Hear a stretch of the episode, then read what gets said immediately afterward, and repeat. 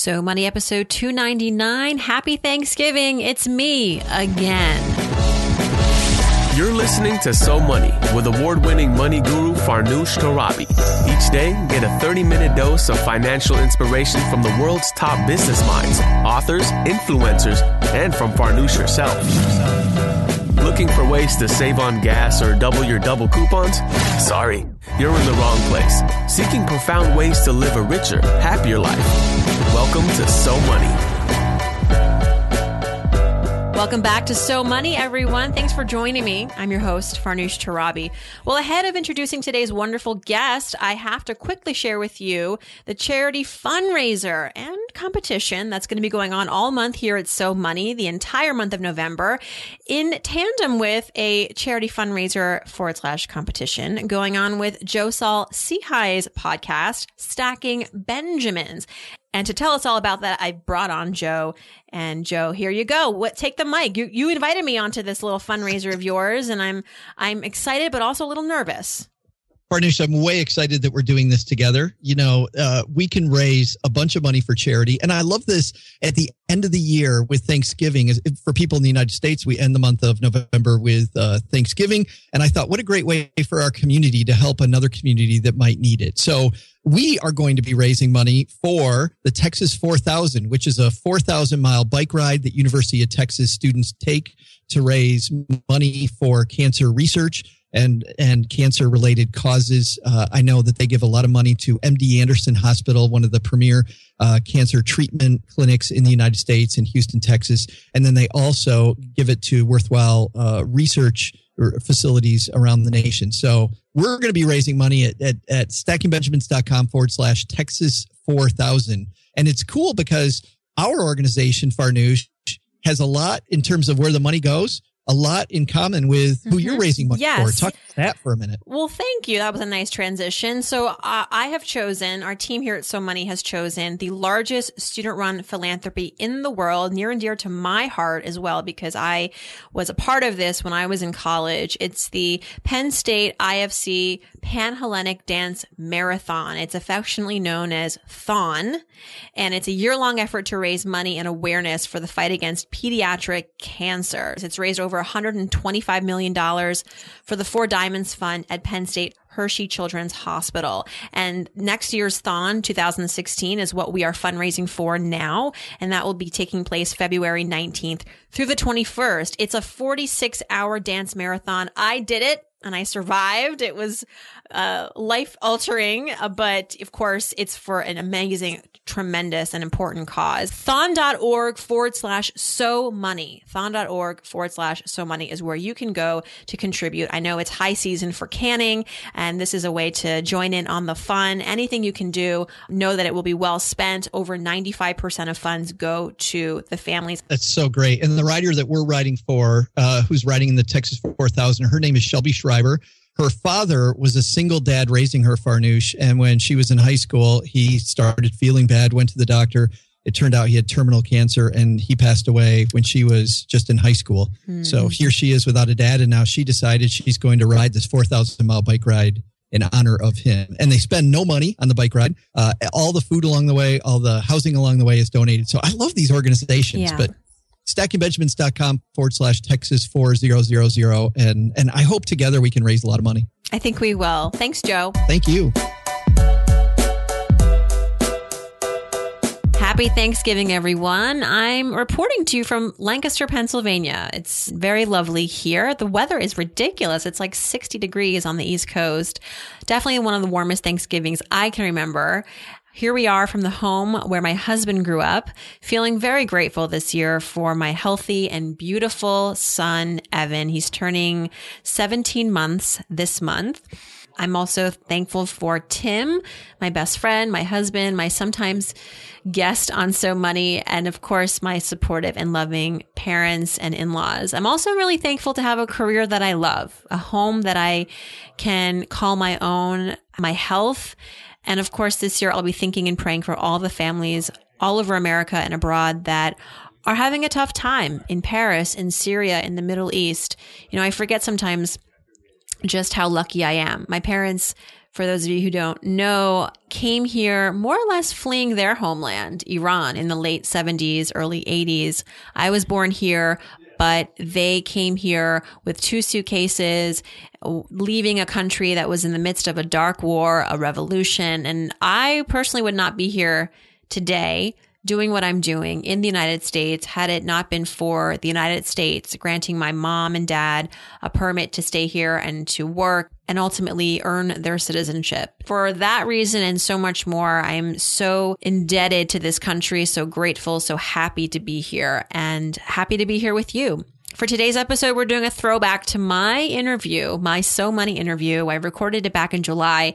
The guest host was Joe Saul-Sehy of Stacking Benjamins. You just heard him. We were talking about our charity competition, which by the way, I am losing.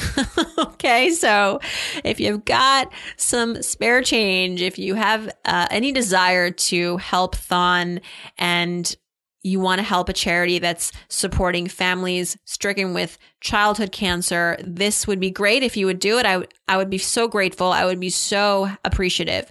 And we have the link over at somoneypodcast.com, but also if you go to thon.org slash so money, there you can contribute. It's under my name, but then you get the tax deduction. It doesn't all go to me. It's just uh, my name is the name of the uh, the group that they are uh, putting the contributions under. So don't be confused by that. But anyway, it would be great to beat Joe and not be the butt of his joke, because as we know, the loser has to read an introduction written by the winner in January, and I'm really scared because Joe's an excellent writer.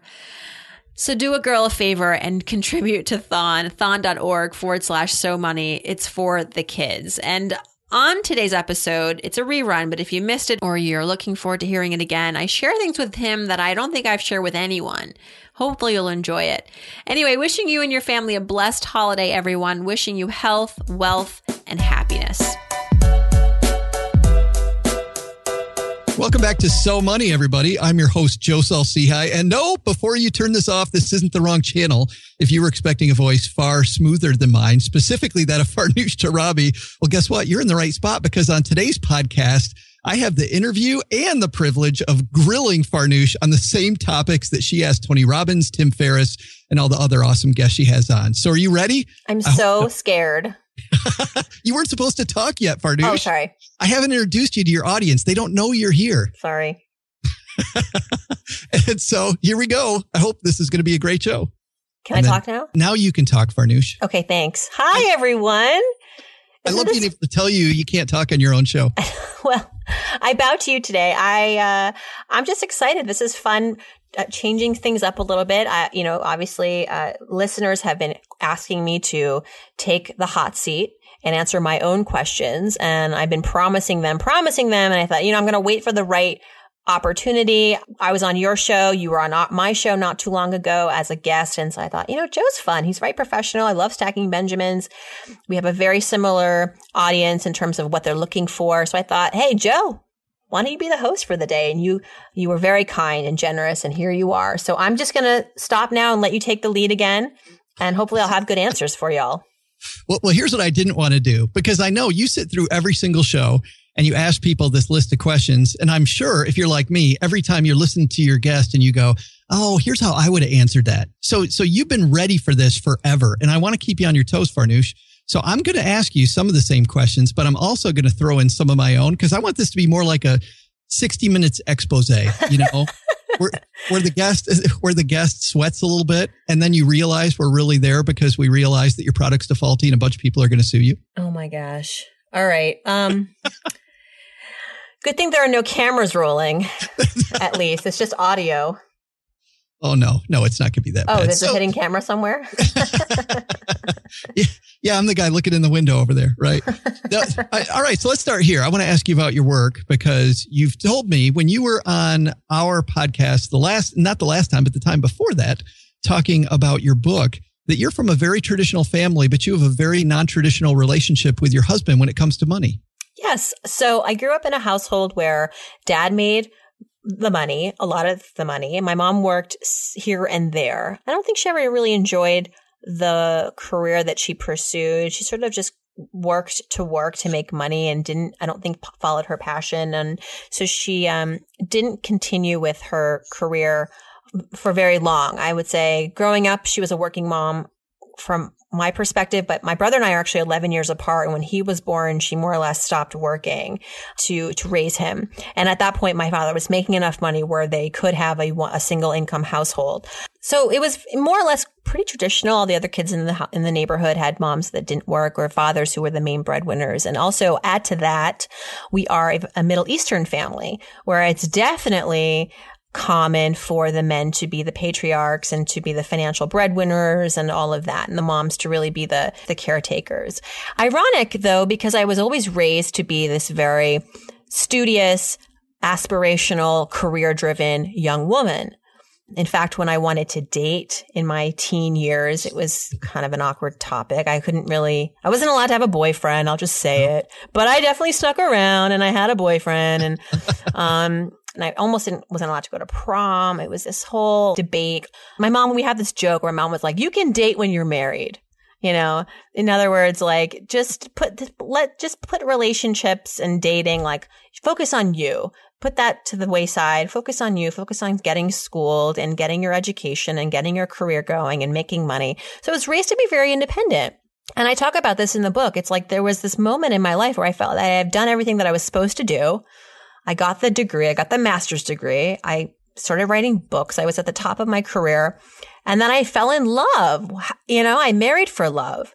Yet I felt I was disappointing in some ways the cultural ideals of my family growing up, where this idea that Farnoosh was going to be taken care of and she would marry this man who would come in and like support and be the breadwinner and he would be this a doctor or a lawyer or a, you know CEO of his own company.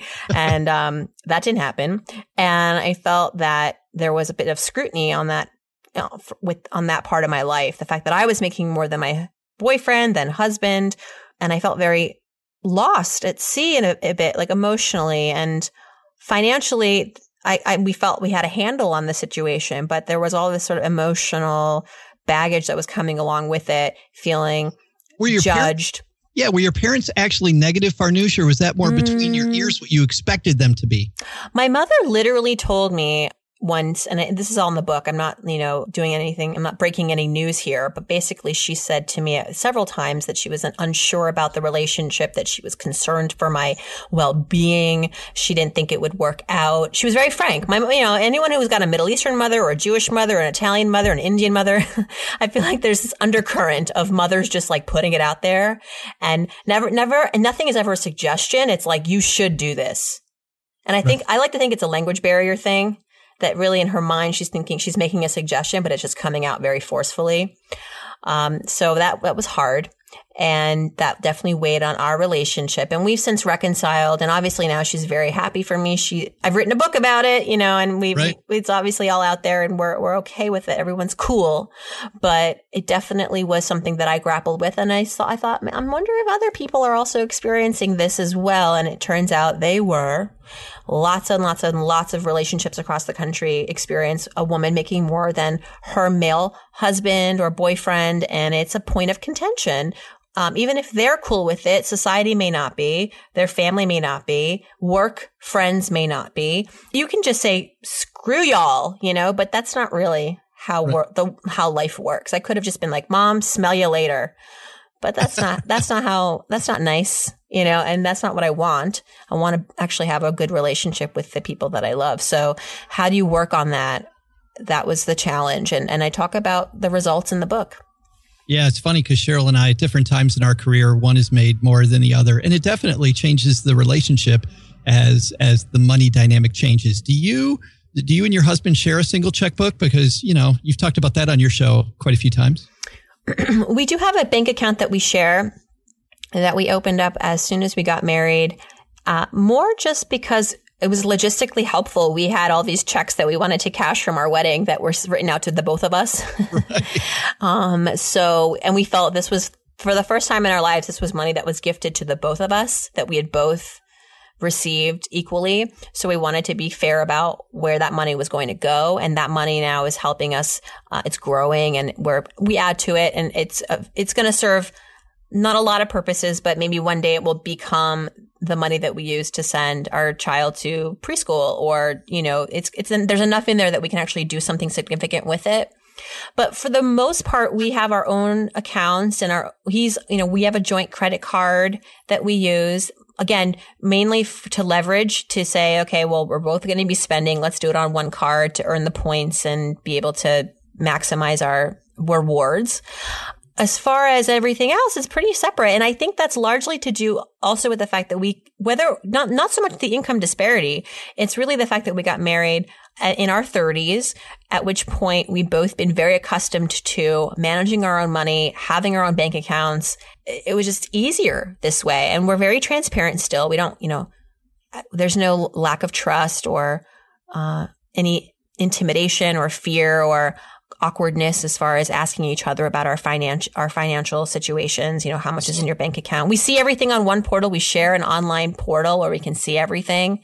So it hasn't created any conflict. Nope. Nope. And I, I credit the fact that we have maintained separate accounts for the fact that there is no conflict. I think that if there was only one bank account and everything was going into that bank account, uh, it would just get sticky, I think. And I've, I have to say, if, of all the couples that I work with and, you know, have coached, whenever there's bickering and disputes over spending, it's often I find when I ask the question, how do you manage your money? They have one account. So huh. I, I, think that it doesn't work for everybody. Um, it's funny because, as you know from guests on your show, the proponents of a single bank account they believe that that curtails the fight. I find that the couples that have the single bank account that they are happy with it married young or yeah. they married early enough in their life together that it it was fine. It was just sort of it was more seamless. When you get married in your 30s, if it's a second marriage, it's a lot stickier and it's like more it's harder. Um, transferring your bank account. Let's just get a mint.com account or let's just get a, you know, a, a, some sort of software where we can see everything and we don't have to move money around. I can't ask this next question without hearing you ask it in your voice. So What's your personal financial philosophy? What's your personal financial philosophy? I have many, as you know. I pro- I've written a book. Psych Yourself Rich was really all about mindset and right. you know the way you think about money. And I've got a whole chapter d- devoted to financial philosophies. I have several. What's your favorite though? Oh, um, I would say that um, no one cares more about your money than you. And I, okay, maybe Suze Orman said that first. we discovered, we discovered this on a recent podcast together. Um, whatever, I'll share this with her. Uh, but it's true. I think that you have to be your biggest advocate when it comes to money. I have experienced this myself. I've experienced this experienced this today. You know, yesterday I I'm going through a big renovation right now with my home. Um, if I am not on top of every single line item in that budget from that contractor, if I am not constantly emailing my architect about this, that, the other thing, I would get screwed. I would get screwed over. I would get overcharged. Things would get expensed that I didn't want to get expensed. So that's one example. But all through life, what this means, being your biggest advocate, accepting that no one cares more about your money than you, I think it empowers you to really ask the questions, to speak up, to negotiate. Don't ever wait for a handout. Don't ever wait for, you know, an opportunity to come knocking. You have to be out there seeking those opportunities, creating those opportunities for yourself. Uh, because at the end of the day, it's your money. It's nobody else's. Um, and, you know, and so protect it, respect it, nourish it. And it's a philosophy that I've, that has really helped carry me through, uh, good times and, and tougher times. And I think it's something that, as I say, and I repeat to myself, and as I do this podcast daily, I, it comes up a lot. It's uh, it rings really true in my life, and I think it's something that I love to share to a lot of people. It's a mindset, really. It's not a philosophy that talks about how to move your money or how to earn or how to save. It's really sort of an overarching philosophy that can help you in, in all regards when it comes to money. Yeah, own it. Own it. Money memories. What is your earliest money memory? My earliest, the, the earliest money memory is when I was five years old. We were at the mall. I think I was five or six. And um, I was having a bad day. I was a bad day, Joe. I was like having the just a case of the grumpies and I was upset because I couldn't buy anything. I had no money. Every time I wanted to get something, I had to ask my dad. And my dad was, although in some ways he was the easier one to trick um, and, and convince that I needed something, he was also sometimes the most resistant when it came to like if you're out with your dad shopping, he wouldn't buy something because he was afraid what your mom would say when you got home. Why did you buy her these shoes? She doesn't need shoes. So he, you know, it was depending on like his mood and whether he was willing to take it from my mom that day. You had to manage it. I had to manage it. So I was at the mall with my dad and actually my dad's cousin, and I was sitting on the bench with my uncle, with my my dad's cousin. And he's like, "Why are you so why turn that frown upside down, Farnoosh? Why are you so sad?" I was like, "I just I wish I had my own money. sucks." It's probably not what I said, but you know, I was feeling blue. And he's like, "Well, uh, you know what? Do you have an allowance?" I said, "What is that?" And he said, "It's when your parents pay you money and you go and you do with whatever you want with it." I was like, that that is brilliant. No one has ever taught me this concept. I was six. What did I know? So my dad came over and he's like, What are you guys talking about? And I was like, Well, Uncle Ali over here. I called him Uncle because I, you know, great cousin. Uh, so I just called him Uncle Ali. And I was like, Uncle Ali says that um I should get an allowance. And my dad kind of looked at him like, seriously, dude, we are trying to avoid this topic for as long as possible. So I was like, this sounds excellent. So he's like, no. So Ali became kind of, Uncle Ali was sort of my negotiating partner in this conversation at this point. He was like, listen, I think she should get in her own allowance. I think that, you know, she's voicing that she's ready to work with money, do something with money. What are you willing to do for it? I was like, well, you know, so we discussed like what I would do. And I think we negotiated four or five dollars a week, which that was a lot of money back in 1985. That's a lot of money now for a five year old. every week. I thought the point of this story was going to be that you learned you needed a good agent. Um, well, perhaps that planted the seed. I have an agent now. Yeah. So he negotiates for me, but I was there in the negotiating at this point on this bench in the mall. And, um, my dad, I think under under the pressure from his relative who was visiting, he was like, "Okay, fine, um, we'll do an allowance." And uh, that's all I remember though. I don't ever remember getting the allowance after that conversation or doing anything with the allowance. I just remember that conversation happening. And actually, I ran into my uncle, not ran in, he visited, he lives in Kuwait and he visited us, um, a few months ago. And he, we, we still talk about this story. And I think I remember it as being like a $4. He's like, no, I got you $5. Don't you ever forget. That was $5 that I negotiated for you. That's my earliest money memory. Farnoosh feeling very insecure and helpless because she didn't have her own money and wanting just to find ways to make it. I'm like, I'm five. No one's going to hire me. I can't do anything. What's, what do I do? And, uh, an allowance.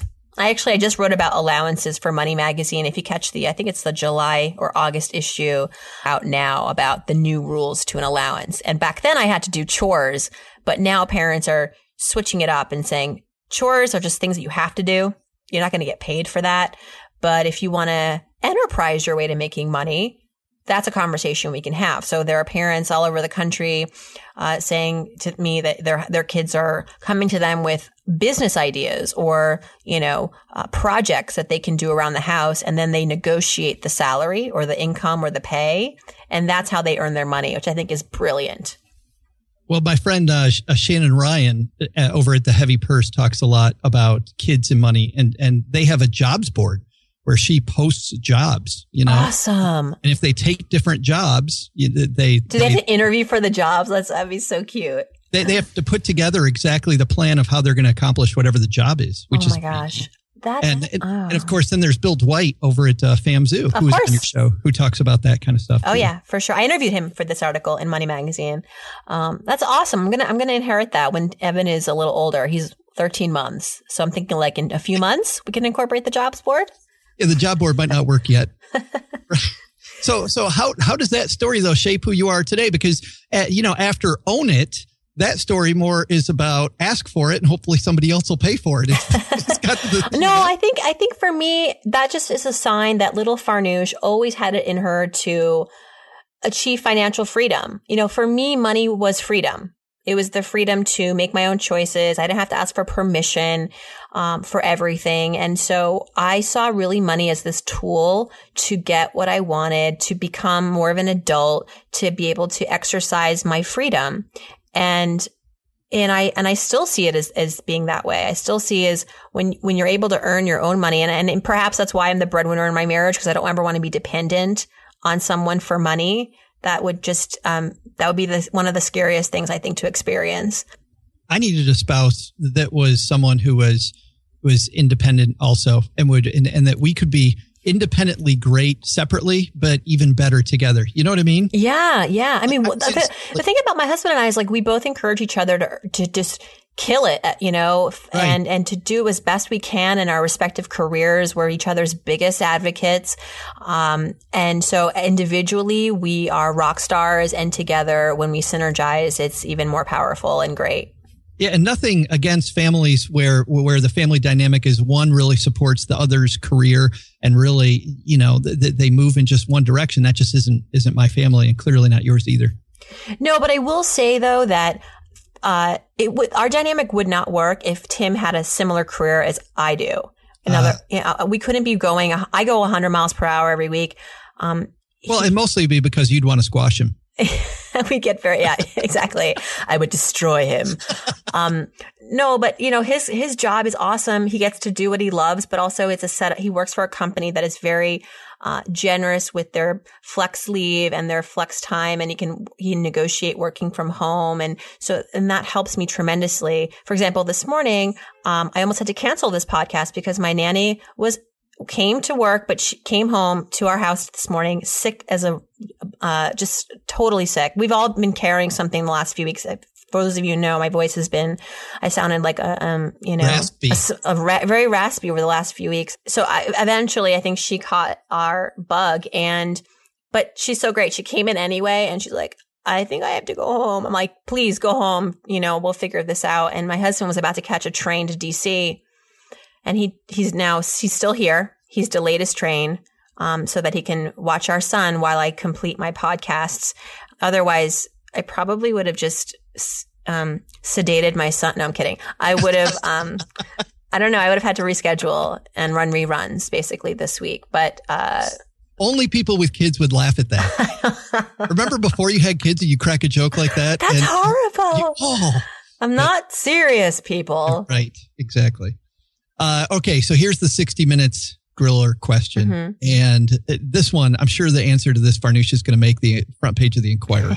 I've been waiting forever to ask you this. Here we go. Has Farnoosh ever had a financial fail? Of course. No way. Oh my Say gosh. I've had several, although they all happened in a very condensed period of time. I was stupid in my 20s. Um, I was I was I was ill prepared for for the reality of having a bank account and a and a credit card in my college years and in my early twenties.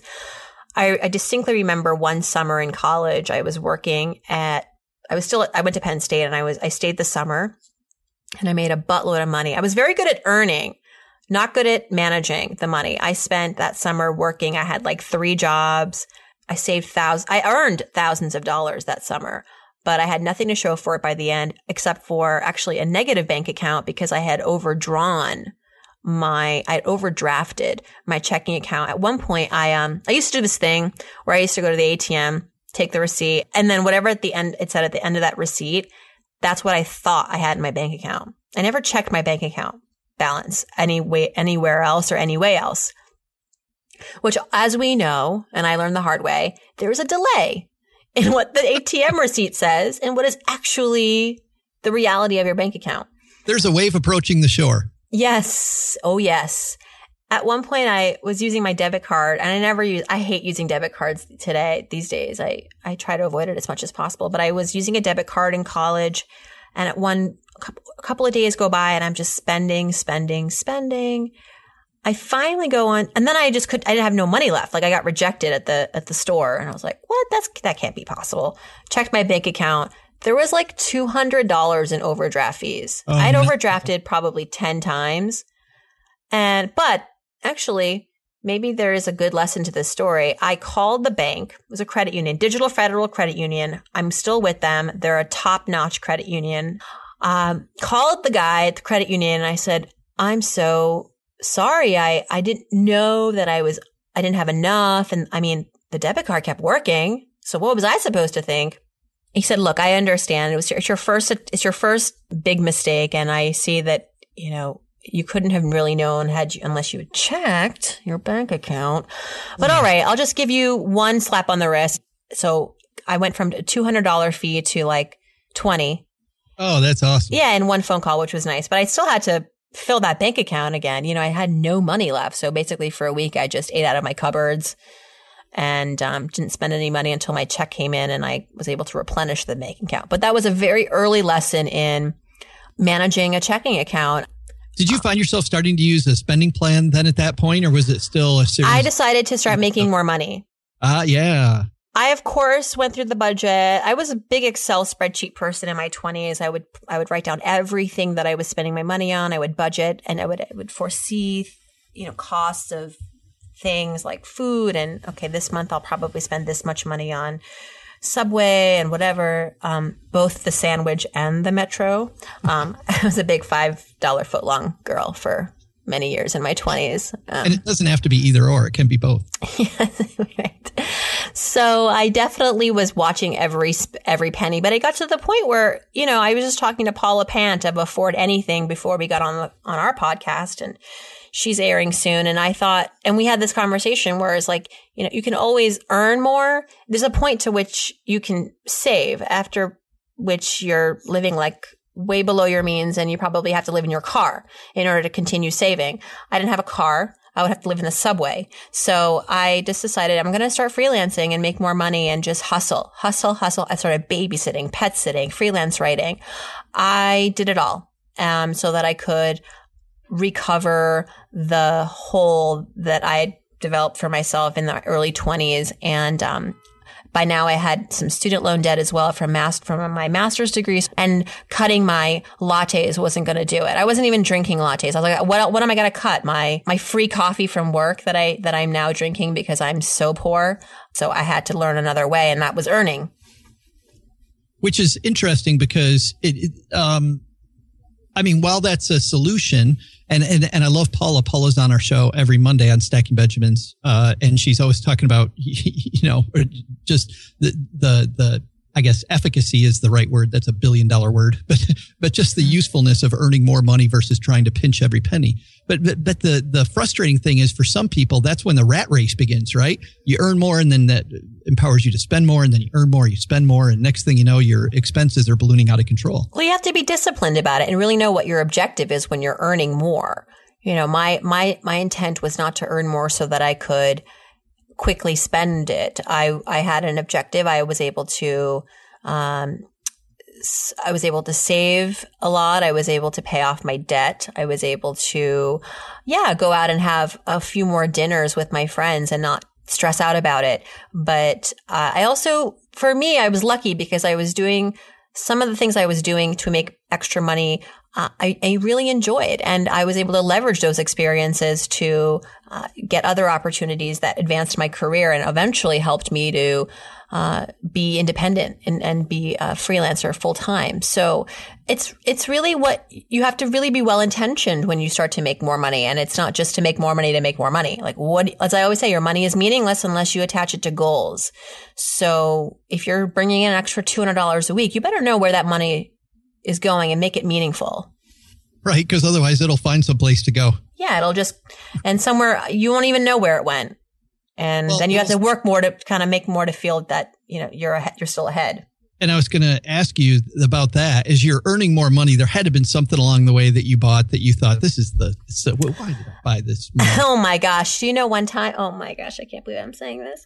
Um, it, it ended well, but um, so I got a new job at one point. I, I got a huge pay raise from transitioning from, I was working at New York One making like $45,000 a year as a producer. And I really wanted to stay at New York One and, and try to rise up the ranks there, become an on-camera reporter, eventually maybe an anchor. And I really, really loved the, the, the workplace uh, they just weren't ready for me to do that as a, as quickly as I wanted. So I started looking elsewhere. I got a job at TheStreet.com, launching their video channel, working with Jim Cramer.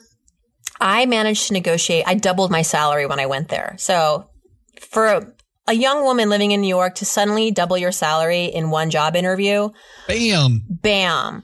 Plus, I was still freelancing, so I was about making six figures at 26. And I was feeling I like this is this was the problem. Like I hadn't actually put the numbers through an Excel spreadsheet. I was like, six figures? I'm a, six, I'm a six like this was the running song. I'm, I'm a six figure lady. this was just like my theme song. I was walking down the streets of New York. Like I was like, I could buy this, I could buy that, I could buy all of y'all some drinks. and I remember before, as I was transitioning into this job, I attended a fundraiser for my friend's company. And at this fundraiser, they had a silent auction going on for this Vespa. Can I, you know, do I have to tell you the rest of the story? So I had a few beers. The, tra- the train's already in slow motion. Yeah, I had a few beers. Nobody had bid for this Vespa. And so to make my friend who had run, had thrown this event, like to just kind of for beeps and giggles, I, um, I put my name down. I started the bid at the minimum, which was $5,000. And uh, what the hell am I going to do with a Vespa? I hadn't thought it all through, Joe. I just, I was like, I'm going to put my name down on this, on this list and hopefully it'll encourage other people to inspire other people to also bid. Cause there's no way you'd win. Cause there's no way I'd win. I'm the first bidder. And this, right. you know, it's a beautiful Vespa, like $5,000, I think was below market price for this. So, um, an hour goes by and I hear, congratulations to our Vespa winner. Farnoosh Torabi. I was like, WTF. oh my God. And so I got all excited. I was like, yeah, I played the part. I'm like, hey, woohoo. I'm so excited. I got on the Vespa, I posed for pictures.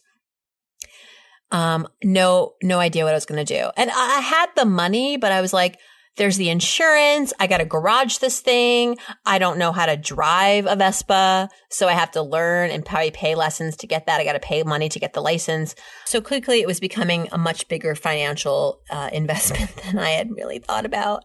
And so, um, I just never went to go pick it up and I never sent in the check for, um, oh no, the auction. And luckily I never had to because somebody else bought it off me. Oh, good yeah, months and months and months later, maybe even a year later, this thing just sat and um, the company kept like every every like four months or so, I get an email like, "So, what are you thinking? Like, do you want the Vespa? Like." You know, if you don't like, let us know. We'll find another buyer. And I was too embarrassed to say I didn't want it. I wanted to just have it go away without me having to be the bad guy or the, the loser. The if you ignore the problem, it'll just go away. So this is a failure and also perhaps just did, how did we get to this? I don't even know. Did you ask me a question? Yeah, this was the biggest train wreck thing you ever bought. Oh, so this was it. Yeah. I never ended up owning it, but it was for a while um, a big source of stress for me because I'm like, oh my god, I have to, if I have to really, if I have to pay for this, I have to pay for this, and I'm going to be like seven thousand dollars in the hole when it's all said and done, and nowhere to go with this Vespa. There was a time though that you had a huge, huge like breakthrough win. When was that? Oh my gosh. Um, when You're So Money came out, my very first book, I was asked to be on the Today Show, and I think I, uh, I, I didn't sleep for like two months before I went live on the Today Show. With- you had that kind of notice. It wasn't like be on next week. no, no, it was it was a lot of notice. Oh, um, yeah, just a little insider you know, insight for y'all who want to publish books and want to get on mainstream media, like shows like Good Morning America Today Show. They have separate departments that book authors for books. And they, you know, I can only imagine how many books they get. And, um, at least my producer, she was very, she was very good and, and worked ahead of schedule. But we had about eight weeks of time. So it was good in that sense. I had time to really prepare myself, but I was still, I was like a bat out of hell when I was on that four minutes with Meredith Vieira. I talked so fast. I called her old and I rambled. And I, I remember we were done and I thought, oh, I blew it. I'm so embarrassed. I don't want to, I had to like, you had to like peel me off the couch. Um, but then the producer came up to me and she said, that was interesting. So we want to have you back Oh, I wow. think I think it's because I was such a spectacle. I was. I, I, mean, I I called Meredith Vieira old. I didn't mean to, but more or less I did. uh, you have to see the clip. I can't, I'm not going to even explain. I mean, I was just trying to say that she said, she asked me, why would you, why would anyone want to read this book written by a young adult versus somebody who is more, who's older and more experienced? And my thing was like, well, we don't want to read a book from someone who's like your age. um, because we want someone who is kind of entrenched in, in this you know, in this universe that we're living in as, as millennials, as young adults who are poor and trying to make, become successful, but we don't have a roadmap and we know the right, we know what the right things are to do, but we don't know how to get started. And it's just a, a more honest kind of take on the reality that so many of us are experiencing. I was less eloquent, uh, when I was 27 or 28, however old I was. And, um, but it did it did catch her off guard and she kind of like we had a moment of laughter about it. I was mortified on the inside. I was d- crying sobbing on the inside and she was i think she was having fun with it. Um, the producers were definitely heckling and i think that's what honestly won me back and back and back and back. And that was my breakthrough moment career wise because getting on the today show consistently um, while they didn't pay me was a wonderful platform to have and just was the was was very helpful in getting me on all other shows and getting me other books and getting me out there and known. So I I think um, you know that was probably the breakthrough career moment for me. That's funny that uh, a moment that you would think is so bad is also. Oh my god! I thought I was I thought it was over. Wow. Did, did you get to know Meredith really well then after that? Not really well, um, but she's very kind. She's such. I mean, I, I met a lot of people on air and a lot of talents, talent, I put in air quotes, and hosts and, you know, anchors. And she's by far the most genuine, the kindest, the sweetest, the just makes you feel at home. And while we didn't have a, a ton of run-ins, um, she was often um, doing like harder news reporting. I was always delighted when she was the anchor uh, across from me. And actually, I was on her talk show not too long ago on as a guest. So I was very happy to reunite with her. I don't think she remembered me and I didn't have time to kind of bring it up and I didn't actually want to. Remember me? I was the woman who called you old. Though that she's very uh, as she appears on TV because she has such a you know she is she has such a charisma about her just as we're all people it's all very relaxed and I think that's her her mo. Yeah, no, she is uh she is one of the most liked and likable people I think in the industry which is why I think her career has done so well. I mean, it just goes to show you being a nice person is is a good thing. Well, that leads me to to my next uh, question, which is not from your sheet, which is uh, a couple other career moments. How did you end up working with Jean Chatzky? So, funny story. I was in college realizing that I wanted to pursue journalism. Oops, I wish I had known this earlier because I've now been two years entrenched in the business school and studying finance. How the heck am I going to transition without necessarily delaying my graduation? And so I decided to, I found this internship program um, as I was researching uh, like ways to transition, and I found this internship program from Time Inc. at the time that was selecting, I think it was like a hundred students across the country. It was an annual summer program. They would place you at one of their magazines. So Time Inc. owns Money, Fortune, Real Simple, uh, In Style, People, Time, Entertainment Weekly. So they had tons and tons and tons of places to, to put you as an editorial intern. As a finance major, I applied. I had some writing experience. I was the editor in chief of my high school newspaper. I was working at the school paper in college, although I was working on the advertising sales side, but I was, I was a good writer and I, I think I made a compelling case to be an editorial assistant intern at, in this program at, at one of the, you know, financial magazines, whether it was Fortune or, or uh, Money or Fortune Small Business, which I think has folded since, but, I applied and then I went away and I, I, studied abroad in Paris for this, for the year. And I got a call or an email when I was in P- Paris from the HR lady at Time Inc. saying, Hey, your, your application came across my desk. We're really interested in you, but I just want to make sure that you didn't make a mistake on this application. You say here that you want to work for Money Magazine. You don't want to, you know, we own some other magazines, right? Like you want to work at Money. Why do you want to do that? All right. I think I was the only kid that applied to work at Money Magazine. And so that's why I got the job because it was not of interest. I mean, who would really, for me, I just saw this as an opportunity to get into the industry. like I didn't know if I actually did want to work at money, but I was like, this is my way to get into the program. And then when I'm there, I'll meet other people. I could maybe come back the next summer working at a different magazine. If I decided I didn't want to pursue financial journalism, maybe I wanted to go into, I mean, ideally I would like, I think at that point I would have liked to have been at Time magazine covering global issues or um, pop culture. But I was, I was like, what's the most likable place that I could land, given my experience as a finance major? Personal Finance Magazine. So uh, I just put myself in their shoes, and and so they're like, "Well, you have all the ingredients to work here. Um, we just want to make sure this is really what you want to do, because there aren't you don't have a lot of competition." so I said, "Yeah, I'd be happy. You know, like I'm just happy to be there. I would love the opportunity." So that summer, I started at Time Inc., got an internship. It was fantastic. It paid. They gave us housing. It was a dream come true for any intern. And I made great friends. And my job at Money entailed working with none other than Jean Chatzky. That summer we worked together and then um, I went on to complete my senior year in college. And then when I graduated from college, I attended graduate school for journalism, which was a 10 month program. And as I was about to graduate, my boss from Money, not Jean, but another boss called and said, Hey, what are you doing? I heard you're in New York studying. I said, Yeah, I'm actually graduating in a few weeks. And he said, Hey, why don't you come back? You know, we need some summer help and maybe it could turn into like a full time gig.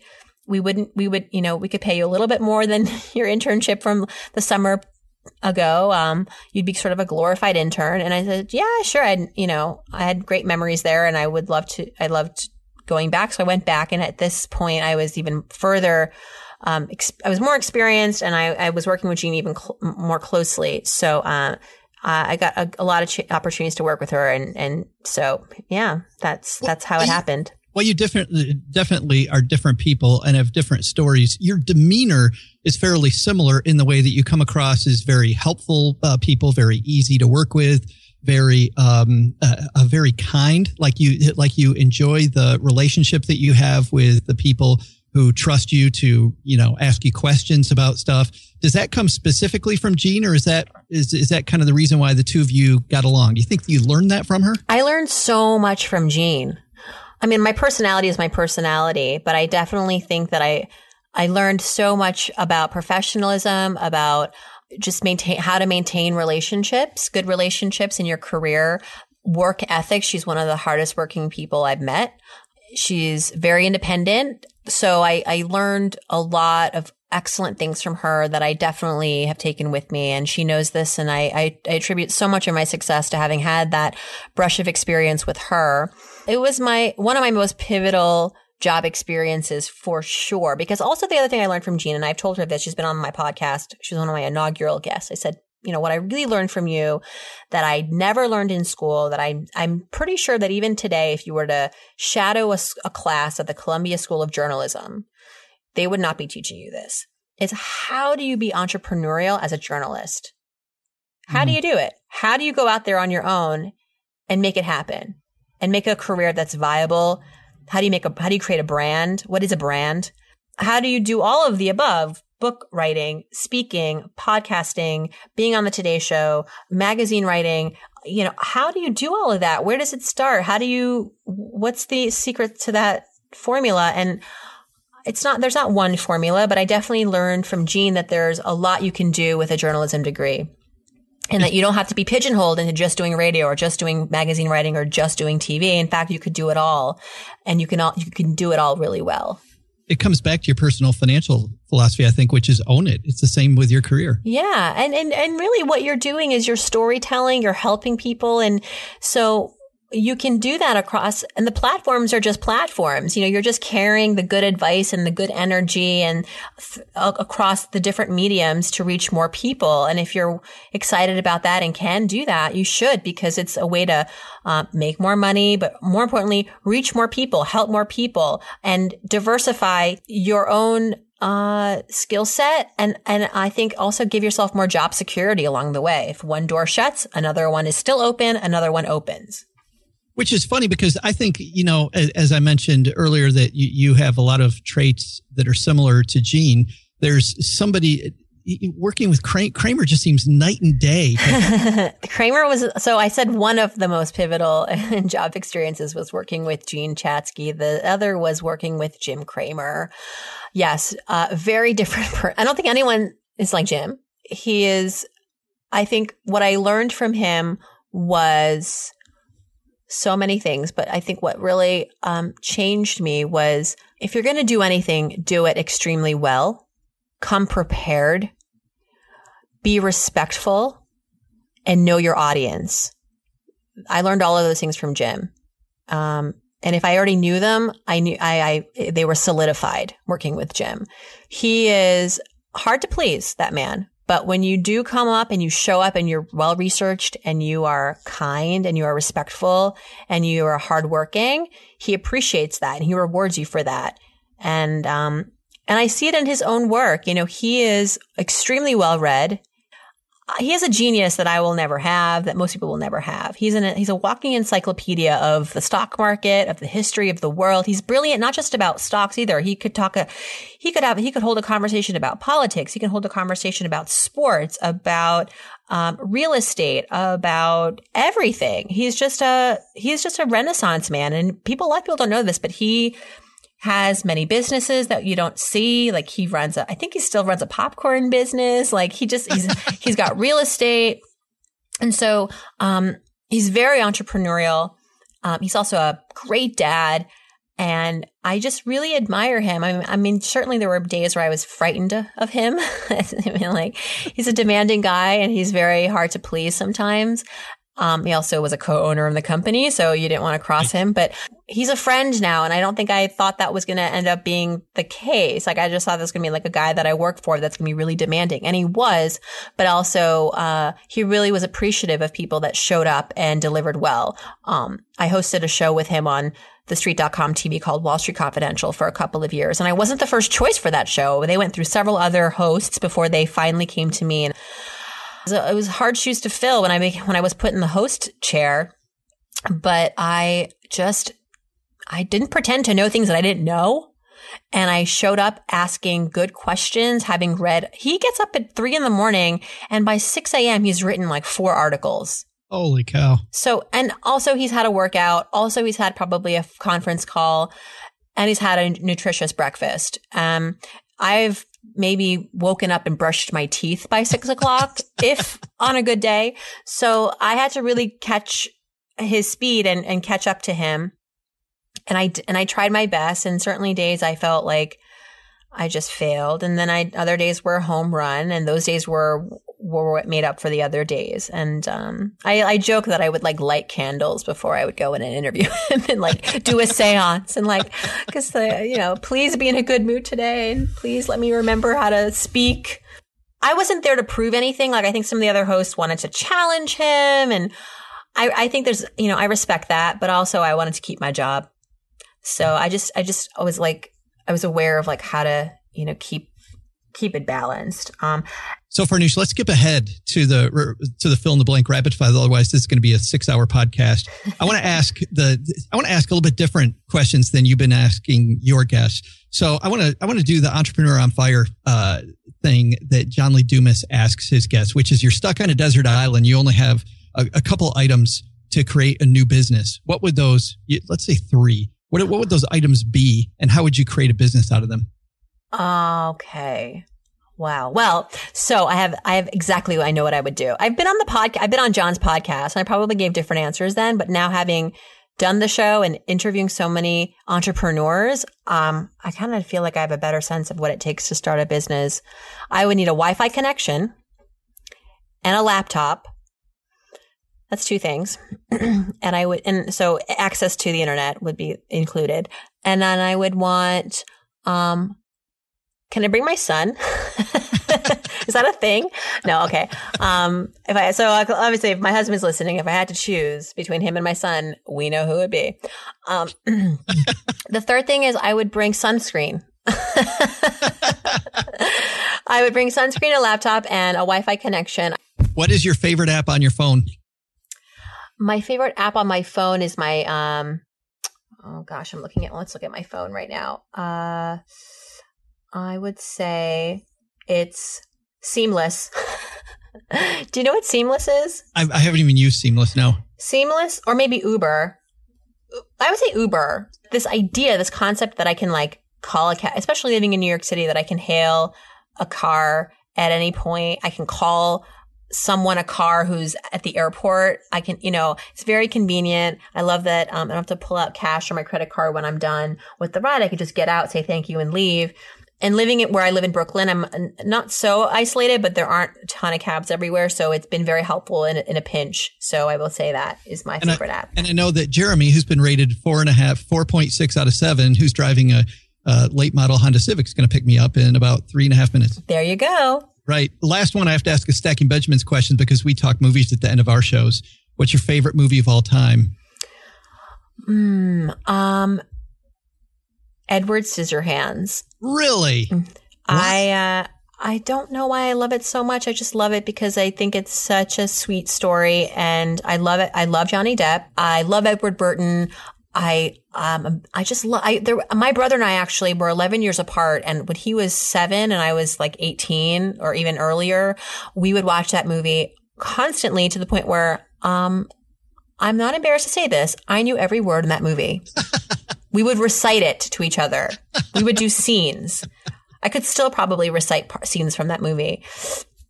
I just I love it. That's fantastic. Well, thanks for having me do this and man, this was fun. Oh my gosh, so much fun. I didn't know a lot of this I didn't know what to expect. So that's why I love having you host it because you weren't going to just do my format. You were going to bring in your own je ne sais quoi. So thank you so much for that, Joe. And everyone, please check out my podcast with Joe. It was episode, let me look here. I think it was 180. I'm I'm I'm a little disappointed yeah, though, I have to say that I didn't make you cry. well, um, maybe you did and you just didn't see me crying. That's sort of the beauty of podcasting with an only an audio aspect to it. Thank you so much, Joe. And thanks to all my listeners for encouraging me to do this. And maybe I'll do this again sometime with new answers. That is a wrap. I'd love to continue hearing from you, ladies and gentlemen. Send me a question over at somoneypodcast.com. Click on Ask Farnoosh, and uh, I will add it to the queue for the Friday episodes. Tomorrow, we've got on the show Brittney Castro. She'll be joining me for an Ask Farnoosh segment. Questions about 401k rollovers. How do I start a business? How do I get the idea for the business? How do I get free scholarships? And so all of that and more tomorrow on our Black Friday Ask Farnoosh uh, extravaganza. And speaking of Black Friday, I am actually going back to the city tonight to be on the Today Show tomorrow, bright and early in the eight o'clock hour. So if you want to see what I look like in person, you can watch. And I will be talking all about Black Friday trends and some of the interesting deals. As I said, I won't be participating, but happy to share the the news with everybody else and also to visit the Today Show because who wouldn't want to go on the Today Show? It's pretty fun. It's exciting. Get to dress up and uh, hang out with Al Roker. Anyway, thanks for tuning in, everyone. Happy holidays, see you back here tomorrow.